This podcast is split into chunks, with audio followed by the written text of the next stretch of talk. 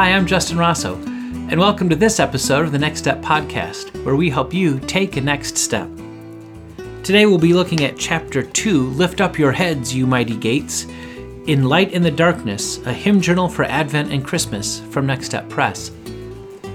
Our special guest today is Jonathan Reitz. He's a professional coach and director of training and CEO at a company called Fluxify. We'll get to know Jonathan a little bit better.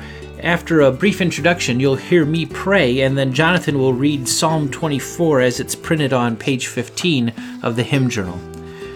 After a bit of discussion, you'll hear me read the devotion on the following page, and then we'll hear from Brooke and Brendan as they give us their rendition of Lift Up Your Heads, You Mighty Gates. After that, Jonathan and I will talk about the prayer experiment, A King's Welcome, found on pages 18 and 19 of your hymn journal. We'll talk a little bit about what it means to open up your heart and life to Jesus, even when there are places in your life you don't really want to open up to Him. Jonathan will share some of his own personal story, and I'll also get a chance to ask him if he were coaching you and me as his clients in this Advent season, what are some of the things he might ask us to consider as we wonder about opening our lives to Jesus? I know you'll enjoy listening to Jonathan, and I hope you'll find something that helps you take a small next step. Hey, wherever you are and however hectic or busy you've been this season, I'm so glad you're here. Thank you for taking time out of your Advent and Christmas preparations to spend with the Next Step community. I'm glad you're here. Jonathan Reitz joins us on the Next Step Podcast. Jonathan, welcome. Hi, Justin. How are you? I'm doing very well. I'm so glad to have you here.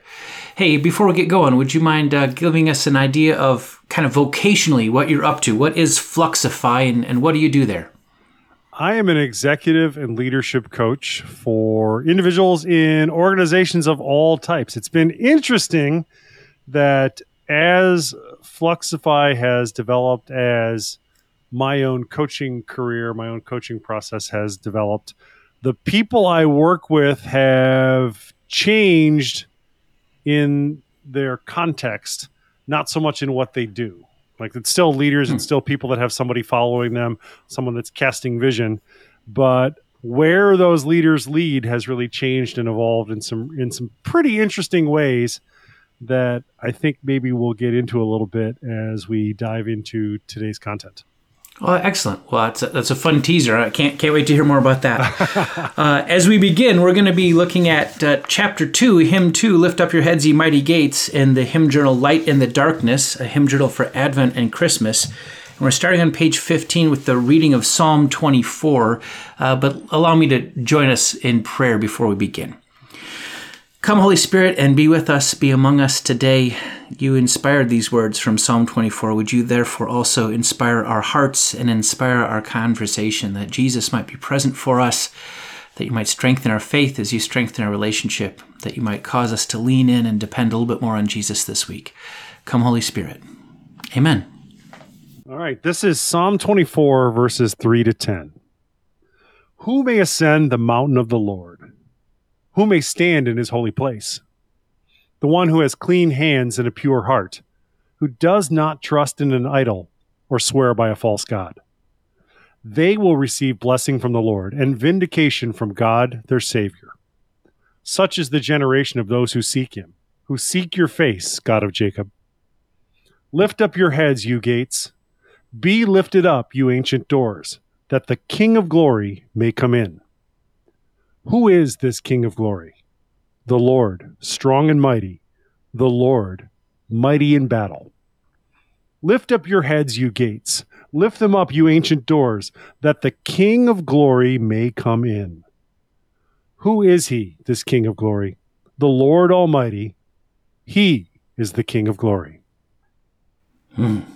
Amen. What a great Advent reading. Thank you. Is there anything that really jumps out at you in that reading through the psalm? Well, it's funny. This is one of these psalms that takes me back to a certain place in my past. And if you're a kid of the 80s and 90s like I am, and someone who paid attention to contemporary Christian music in that era as it began to really take off, there was a song by a band called Third Day called King of Glory that really centered on the last three or four verses of this psalm. And reading that out loud just now, I was taken back to the time in my life, the last time I was a youth director in a Lutheran congregation, where that moment of that, those words brought me back to a moment sitting around a circle with a couple of adults from the congregation and about 10 or 12 young people wrestling with, how do we tell people who Jesus is in a way that will make sense in today's world? And this was, it's funny to think about this now, because that's 25 years ago, at least. Yeah. And the world is completely different now than it was then. And Jesus isn't. The challenge, this challenge still remains for us to figure out how to talk about Jesus in a way that makes sense to the world around us. But Jesus is the same yesterday and today and will be tomorrow. The opportunity to communicate, to witness to what he's done in our lives or with us, that's the thing that comes to mind because of that Third Day song that takes me back to sitting around in that circle at Fellowship Lutheran Church in Tulsa, Oklahoma. Oh, that's great. Thanks. I love that. It's a great memory. This theme of Jesus coming and Jesus coming again and again to us. And of course, in Advent, we're preparing for Jesus to come at Christmas, is his first coming, his first Advent. And then we often think of the second Advent, the second coming of Jesus, and we look and long for that. And then in between, there's all these other comings in ways that the people around us, in ways in which we can understand too. So this King of Glory wrapped in words and communication that we can understand. That's a great image. Thanks for sharing that. No, you bet. Hey, before we dive in too much further, let me turn the page here, and I'm going to read the devotion for this chapter here. It's on page 16. I'll just read it as it is, and we can talk a little bit more about this hymn and the psalm as well. So the devotion's called Open Wide My Heart, Your Home. They'll be here in 20 minutes. That Advent alarm throws our house into a flurry of activity. Pillows are fluffed, toilets cleaned. The vacuum sometimes puts in a brief but noisy appearance. Above all, the clutter must be dispersed. If the visit is unexpected, all stray belongings get shoved into a random closet or thrown on a bed in a back room, where you can turn off the lights and shut the door in hopes that no visitor ever goes there. Sometimes my Christmas preparation feels like that. I know someone special is coming over, and I want to clean up my life, spray a little air freshener, and hide the clutter. Who can ascend the mountain of the Lord, the psalmist asks. Who can come into God's presence? The one with clean hands and a pure heart. So I'm trying to clean my heart up as best I can, kind of last minute, but I have to be honest. It doesn't feel like my place is fit for a king. I take the sin and shame and fear and doubt and stuff it in a back bedroom and shut the door, hoping Jesus won't notice. Yet that's exactly the place this divine visitor chooses to come. That's the door he would open. That secret room of sin and shame is exactly where this king comes to reign. With clean hands and a pure heart, King Jesus ascended the hill of the Lord and was enthroned on a cross. Jesus received God's curse. You now receive God's blessing. Jesus was not vindicated, and in his innocent suffering became your Savior God. Jesus makes you one of the generation of those who seek God and find a loving, forgiving, compassionate Father. Now, Jesus stands at the door of your cluttered heart and knocks, giving this humble king access to your place of fear and shame is the scariest and most wonderful thing you can do this Christmas. Seek his face, the King of Glory, laid in a manger. Lift up the gate, fling wide the door. The humble king comes to you right where you live, to heal the brokenness and sin you so desperately want to hide. Jesus brings light to your darkness, Jesus makes your heart his home.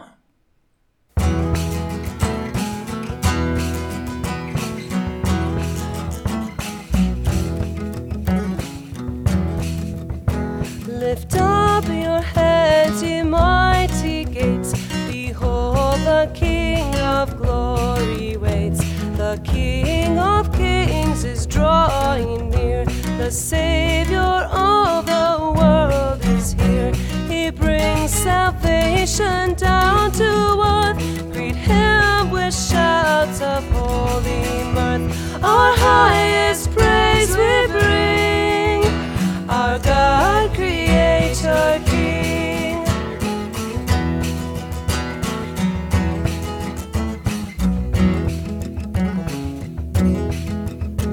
The righteous King is bringing peace. He comes the prisoner to release. His royal crown, self-sacrifice, its jewel mercy without price. He brings our sorrows to an end. Shout out your joy to God our friend. Our highest praise we bring, our God, Redeemer, King.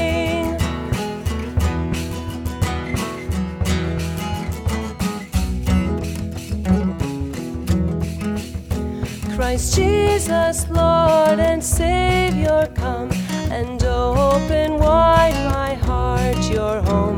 Oh, enter with your radiant grace.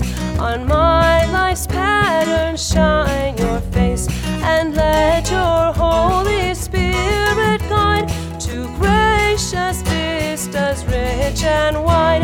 Our God, we praise your name, forevermore the same. Our God, we praise your name, forevermore the same.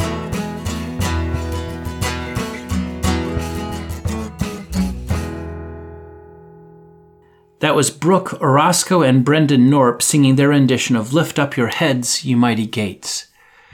Jonathan, you told me before we came on that this hymn was actually one of your dad's favorites. Would you tell me more about that?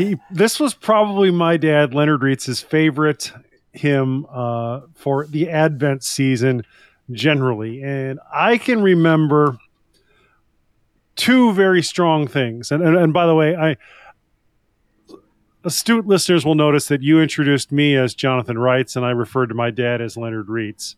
That is intentional. My dad and I do pronounce our last name differently, as do my brother and I. Oh, really? How does your brother say it? He says Reitz. Okay. I say Reitz. Now, all okay. This to say that difference really was encouraged in my family. Mm.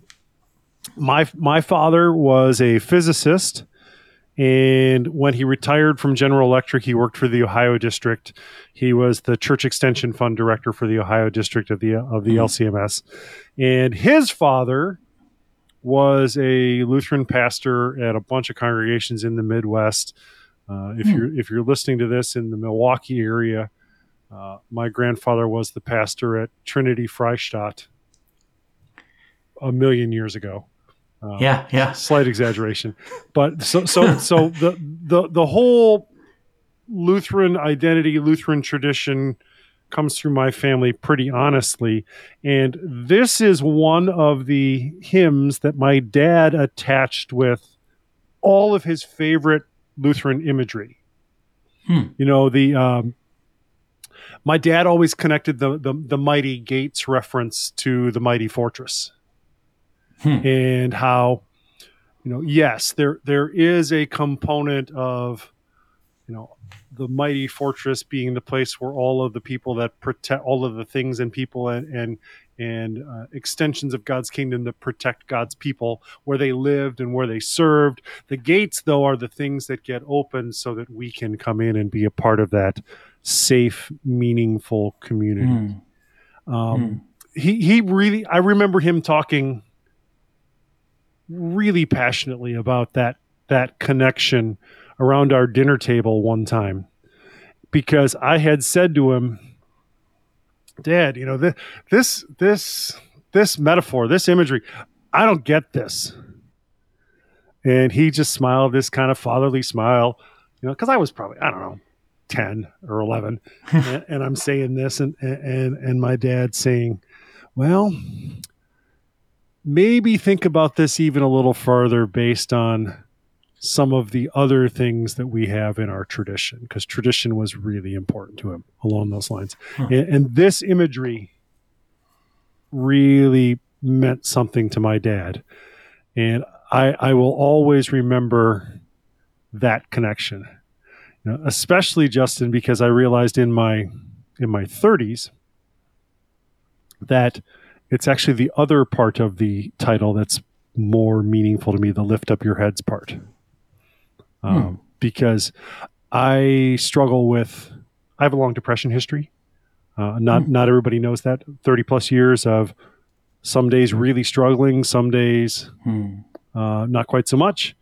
And the reminder that as Jesus is coming near, sometimes all we have to do is lift up our heads and look for him for just a second.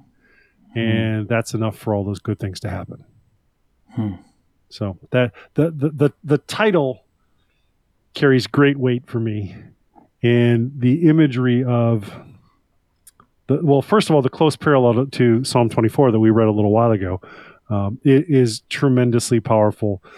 But as I hear the verses, the anticipation for the arrival of the King, this thing we call Christmas, just builds in me dramatically and intentionally. Just from being... Well, him adjacent is what was coming to mind. For just being near the hymn, you know, being in a conversation around the hymn, it still builds the anticipation. That's good. Hymn adjacent, with a HYMN. I thought you were saying being near to Jesus. Hymn adjacent. Well, no, in this case, it's just the hymn.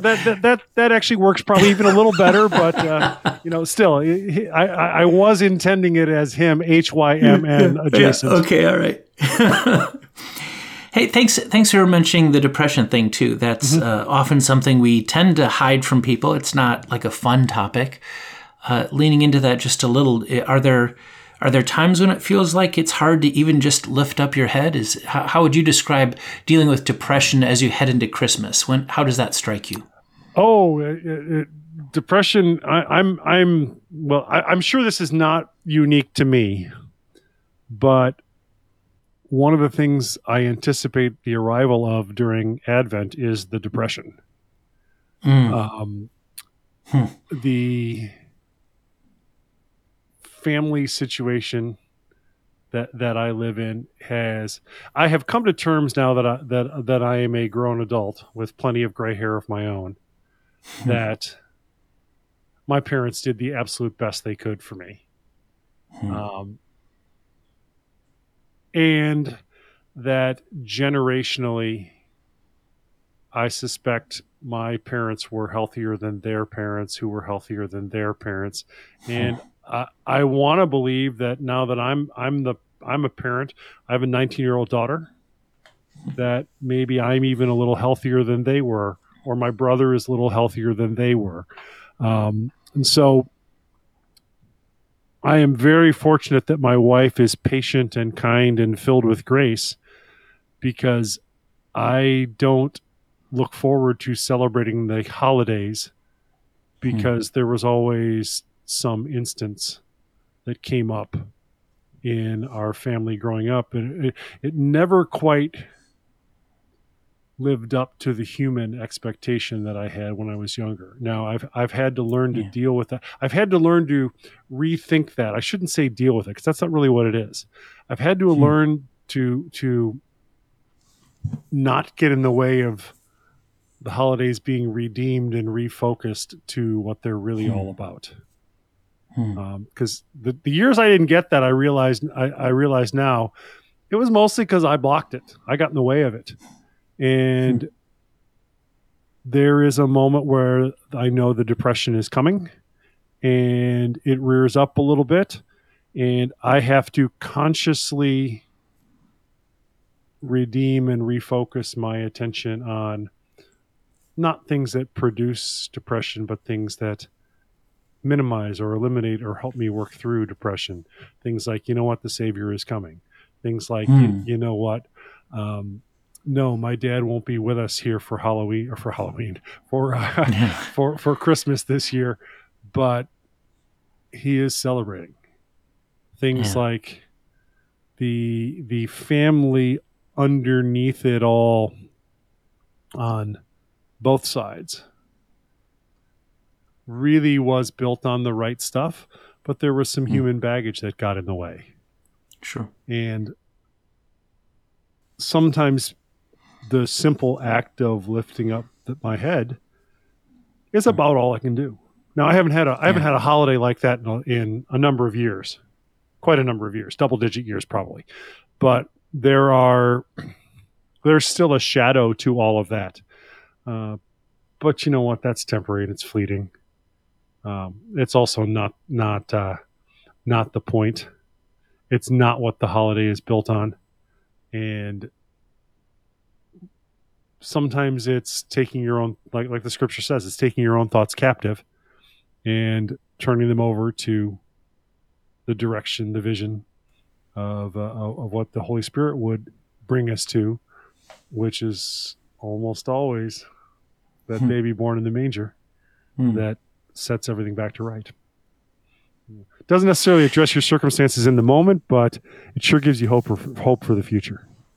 Yeah. Oh, excellent. Yeah. Thanks. That's, I think the freedom to allow your Christmas celebration to be whatever it ends up being, like not to have such a high expectation that you couldn't possibly live up to it. There will be people that are listening to this that maybe don't suffer from clinical depression, but know definitely what it means to kind of dread the holidays because you get together with people that you love and love you, and there's always a chance to step on people's toes. And there's all kinds of baggage that we bring to family meetings and greetings and all kinds of expectations we don't live up to ourselves and other people don't live up to. So to have that clear word of focus and refocus and the invitation. Well, I heard two invitations from you, Jonathan. One was this imagining the strong gates, the stronghold, the mighty fortress where God dwells with and protects these people that are dear to God. And at the same time, an invitation to lift up your head even just a little bit when you can hardly do anything but lift up your head and look, because Jesus is right there present for you and coming to you. It's beautiful imagery. Thank you. You bet. You know, it's one. Let me just say to someone might be listening that needs to hear this is, it's okay for the holidays to not be perfect. It's okay for your family to drive you a little crazy. It's okay to say, you know what? The holidays didn't go the way I was hoping for. What's not okay, or maybe that's too strong, but what's not certainly not ideal is to forget why the Advent and Christmas season exists in the first place. And that's because the King is coming, and the King is the one who can put it all back to right. Yeah, it's so easy to forget that second thing when the first thing isn't going the way we thought it should. So just that freedom to admit that, you know, sometimes Christmas is just plain awful. Yeah. And Jesus still comes. Yeah. Right. That's the thing. You know, I just said to my pastor here in the Cleveland area just a week or 10 days ago, you know, I said, I don't like the term church family.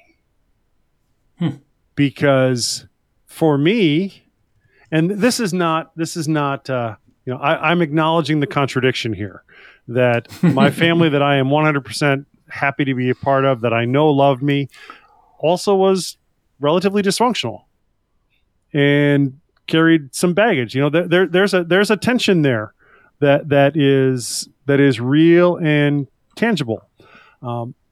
One part of my own development that is not complete is that I still, when I think of family, I still think of the dysfunction first. So when someone says church family, I hear church dysfunction. Also true, unfortunately, well, but yeah, go on. But yeah. It misses the point. The point is that these are the people in our lives that are most committed to our own development, our own growth, our own health, our own vitality, etc. And if we can't keep our eyes on what Jesus makes possible instead of what happens in spite of Jesus making things possible, that's a tough place in which to thrive. Yeah, thanks. Let me kind of take another run at this from a little bit different direction. If you turn the page again, there's a faith experiment, a prayer experiment on pages 18 and 19. There's an image of a city, of a kind of castle doors just beginning to creak open, a little ajar, and there's palm branches strewn on the cobblestones. The term Hosanna, we usually think of that in terms of Palm Sunday, but it's a great Advent word too. It's in our Advent hymns. It's the coming King, and so there's an invitation to praise and Hosanna, blessed is he who comes in the name of the Lord. And then the prayer experiment says, consider areas of your life the Spirit is leading you to open more consciously and intentionally to King Jesus this year. On the opening doors, on the next page, inscribe aspects of your life, things like family, fear, dreams, shame, expectation, the past, the future. Inscribe aspects of your life that the Spirit is opening in you so that Jesus may enter with his grace and comfort. Pay attention to your response to that process. Some areas of your life will open naturally and joyfully. Some areas of your life will feel difficult or shameful to open to Jesus. Lean into your response and invite the Spirit to help you discern what's going on. What does that joy or that hesitation mean for your life of faith? So I'm wondering if that relates to what we were just talking about, anything that you see there that fits with what we were saying. Well, before we go into that, I have to tell you that I really struggled to actually put these things on the doors of the castle because I had a little too much of a Luther thing going on here. I felt like I was nailing 95 Theses to the door. And, absolutely. I really struggled with that. So I finally put that away and just wrote them out on a different blank piece of paper.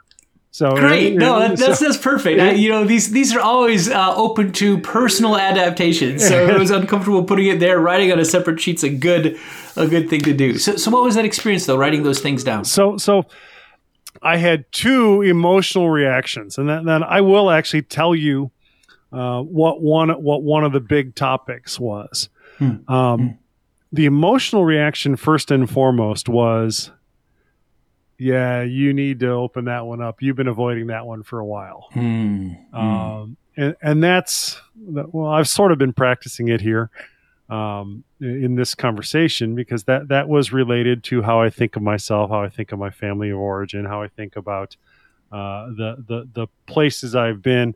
And I can't tell you, Justin, that I have a lot of regret for, I've been very, very fortunate. Lots of good things have happened.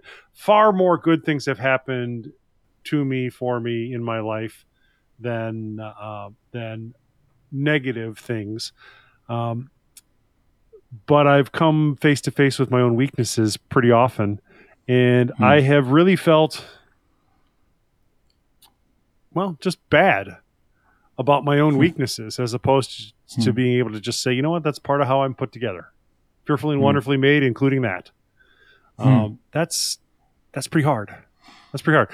I'm not as good at that as I'd like to be, and I'd like the Spirit to really shape that in a different and more intentional way. So I had moments of kind of shock and maybe moments of maybe even shame. Going, wow, you're just not capable of that. No, I'm not, and that's okay. But then also moments of tremendous and extreme gratitude that I don't have to be on top of that because I have help. Not just any help, the best help can possibly have. Yeah. So the King of Glory is coming. Yeah, right on. Yeah. And as is my typical overthinking process, it took me a while to get there, and it wasn't a straight route. That was a reality. Now the other piece to the other big thing, and I will tell you the very specifics about this, is I am also opening up the Spirit's help to come to peace, come to confidence, come to a lack of second guessing about my vocational choices, because I have made a change from, I worked in ministry situations. I mentioned I was a youth director for a bunch of years. I was I worked on denominational staff. I was an Ohio district staff member. I was a church planter here in the Cleveland area out of a Lutheran church. And in 2007, when I got into the coach training world, we primarily focused on denominations in churches. Mm-hmm. But then in 2018, it became abundantly clear to me that the road in front of us had nothing to do with churches, had very little to do with Christians. And I remember wrestling with making a choice and having to make a choice about, do we walk down this road or not? And that was very, very difficult to come to terms with, and I still wrestle with that sometimes. You know, I was in a church last Friday afternoon where there was a bunch of worship pastors and a couple of other local church leaders all meeting together. And I walked in, and I was like, I love what these guys are doing. This is tremendous. Mm-hmm. But I realized that it's not my calling. That's not where I'm called. And I had to remind myself of that. And so one of the big challenges, one of the areas that I know I need to open up the door to hand aspects of my life that the Spirit might shape to be exactly what Jesus has in mind, is remembering that the conversations I'm having are the right ones. They are about development. They are about identity. They are about being built on the right things, but they don't start these days with, hey, do you know Jesus? Mm-hmm. The thing that's been interesting is a lot more of them end with, do you know Jesus, than they ever did in the 11 years we focused on churches and denominations as our primary target. Wow. I'll give you two quick examples. There was a woman that signed up for coach training, and she heard something I said in a video that was welcoming them to training. She hadn't even been to her first class yet. Heard something there, and she said, I don't know what's going on here, but I just have a bad feeling that this whole thing is going to be filled with Christians that just want to attack me. And I said, well, you're half right. And she's like, what do you mean? I'm like, well, there's going to be a few Christians in this group. I can promise you that. I can also promise you that they're not going to want to attack you. You know, in fact, if you go through this process, you call me directly if you ever even hint at feeling like that. Mm-hmm. And we'll figure out what to do. And if that means giving you credit for what you've accomplished so far and refunding your money, we'll do that. You know, that's not helpful. And she was like, okay, all right, I'm going to give you one more chance just because I really do believe you. I really do want to believe what you're saying to me and believe that it's actually accurate. So I'm going to give you one more chance. I said, great, no problem. And she said to me 3 months after she finished. So that conversation was like this time last year, because she started in January. And she said to me, when she finished a few months ago, she said, you know what?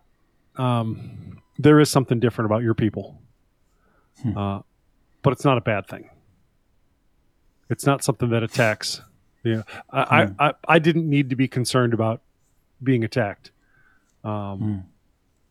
I just needed to be concerned about showing up and being who I am, caring for the people around me, and then probably most importantly, letting the people around me care for me, which I'm realizing I'm not very good at.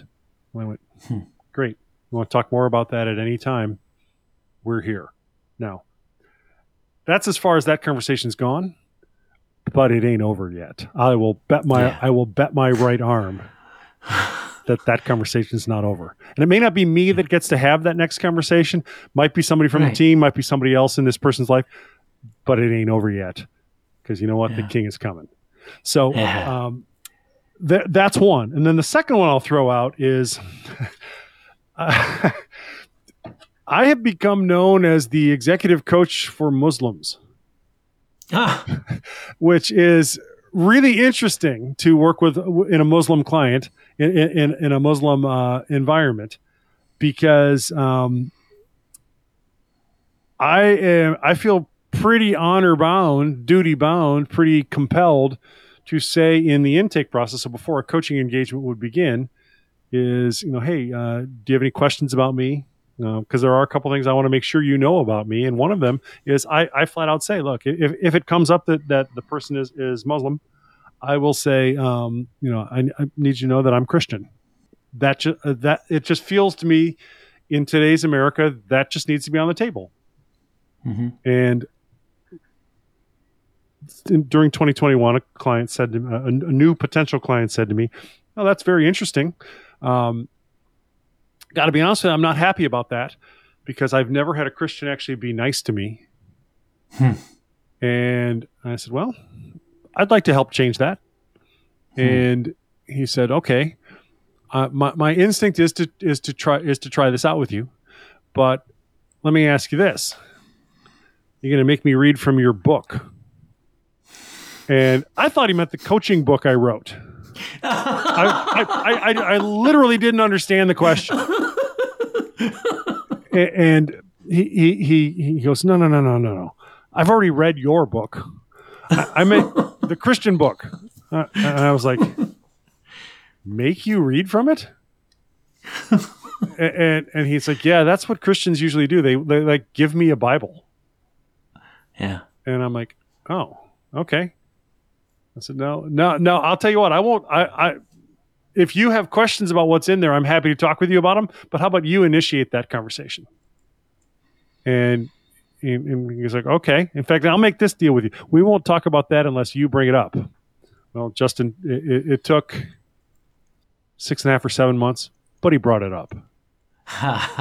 And it was all because he finally could say, you know, I have actually been flipping through one of the Bibles that one of my other Christian acquaintances has given to me. By the way, he had 3. 3 different people had given him. He said, I have been flipping through it. I don't really understand some of it. Can you shed any light on this? I said, yeah, we can have that conversation if you want. And then he said, could we set up a special time not during our coaching sessions? And I said, you don't want to pay for that time, do you? And he said, no, I really don't. I said, okay, no problem. No problem at all. Just thanks for your honesty. Thanks for your transparency. And we've had a couple of conversations. He's come with some really good questions. Now, yeah, that's awesome. That's where it stands right now. Yeah. But you know what? The king is coming. Yeah. And it has nothing to do with me. It's just, you know, he has said to me, This is a new experience with a Christian friend, and I noticed at that moment he said Christian friend. He didn't say Christian coach. Yeah, so that's cool. It's the relationship that drives, and that's something that I think is. That's the kind of thing that gives me hope. That's the kind of thing that gives me energy. That's the kind of thing that makes me say, "Yeah, some days lifting up my head is going to be really hard work, but it's worth it," because. Even in ways I can't anticipate, I can't understand, I can't imagine, the king is still coming. I can hear in your story both your hesitancy to go in a direction that felt like you were kind of leaning away from. I mean, you're not going to be focused on churches and pastors and congregational leaders. You're going to be going kind of out into the world and making a pivot like that. And I could hear your hesitancy, and I can hear that it still is something that you have to kind of bring to Jesus again and again to verify that vocation, that calling to be out in that environment. But to hear you talk about, I mean, the fact that you opened that door just a crack, and then to hear you say that you have more faith conversations with people since you stopped training Christian leaders. Yeah. that just, well, it brings me joy. I imagine it brings Jesus joy too. So thanks for all of that. Hey, I've really enjoyed our conversation. Jonathan, before you go, I've got one final question. Because you're a coach and you coach professionally, and that was, as people look at this chapter and this prayer experiment, and they're thinking about things that they maybe struggle to open up to Jesus, even to Jesus, let alone to another follower of Jesus, as a coach, what kinds of things might you say to someone who's struggling to open up part of their life? One of the things that the coaching world is built on is the idea that I'm not there to give advice or guidance or direction. I'm there to ask the best questions I can come up with. Mm. So the short list of questions that I would ask people that are looking to open things up to their to Jesus are things like this. These 4 or 5 questions have kind of circled through my mind. First of all, what's already open to Jesus? Because that's something to celebrate. Mm, mm, mm-hmm. What is really truly open and on display? The second is, what's nagging at you that isn't open to Jesus? Because that's a growth opportunity. The third one is, and I'm going to ask this same question 2 different ways. What are you learning about yourself as you think about what's open and what's not? Or what are you hearing Jesus say to you about what's open and what's not? Because I think we often know what Jesus is saying to us, even if we don't want to admit it. And then finally, okay, 2 more actually. What really needs to change in your life? Because that's probably tied to what needs to be open to the Spirit. Mm-hmm. And then finally, and this one needs to be last, just to be clear. This needs to be last. All right. What are you going to do? But do that, like I say, do that one last, because if you do that one before you've thought about it from all these various different angles, you know, there's this idea in the scriptures about squelching the Spirit. And in today's day and age, squelching the Spirit to me always feels like getting into action too quickly. Yeah. So I just would say to you, it's Advent, the King's coming. You got a little time. Yeah. Maybe reflect, maybe look inside yourself, maybe journal, maybe get out some Post-it notes or a blank piece of paper and write some stuff down. Heck, maybe put it on the castle door. Yeah. But do all that before you act. Thanks, Jonathan. Really appreciate the conversation today, as always, my friend. And it's good to be following Jesus with you. Amen, Justin. Same to you. It's great to be on this same road and to be climbing up that hill. And it's great to know 2 things as well. First of all, we actually know who that King of Glory is, which is that's a win. That's a win in and of itself. Right. And then secondly, to know he's coming. That was Jonathan Reitz, professional coach, director of training, and CEO at the coaching company Fluxify. If you enjoyed that conversation, you might want to check out Jonathan's book. It's called Coaching Hacks, and I'll link to it in the description of this podcast. Well, we covered a lot of ground. I was really glad to hear Jonathan asked those questions, those coaching questions at the end, for how you might open up to Jesus in this Advent. That idea, that image of opening up a closed room that we've kind of hidden from everybody else, that was in the devotion, gets a full treatment in a sermon I preached a few years ago on the O Antiphon, O Key of David. I'll link to that sermon as well. Make sure you listen to the end as well as the beginning to get the full impact of that image. And then as we talked about Jesus' second coming, his second advent, in terms of his first advent, I was also reminded of a scholarly article in the Concordia Journal from a few years ago. I'll link to that. And I also cover a similar topic in a 5-minute video my wife likes to share with her 5th graders, so I'll link to that in the description as well. As always, this episode was made possible in part by the generous support of Next Step patrons. We now have an option for you to make an annual gift instead of just a monthly donation. If you'd like to check that out, you can visit www.findmynextstep.org and look for the Patreon link. I was really glad Jonathan opened up a little bit about his own struggle with depression around the holiday season. You know, sometimes we think of Christmas as such a high and holy time that even our imaginations can get in the way of the real event. So wherever you are this Christmas season, whatever is going on in your life, however easy or difficult you find this to be, know that Jesus is still with you. If you're grieving, you have his permission to grieve. If you're excited, you have his permission to be excited. If this is a time of light and joy for you, then thank God. If it's a time of darkness or struggle, thank God that Jesus is with you anyway. So however you're marking this season, know that you mark it with Jesus. That's after all the heart of Christmas. Jesus is our Emmanuel, God with us. Well, thanks for spending time with us on this Next Step podcast. So good to have you here. We'll see you next time at Next Step Press.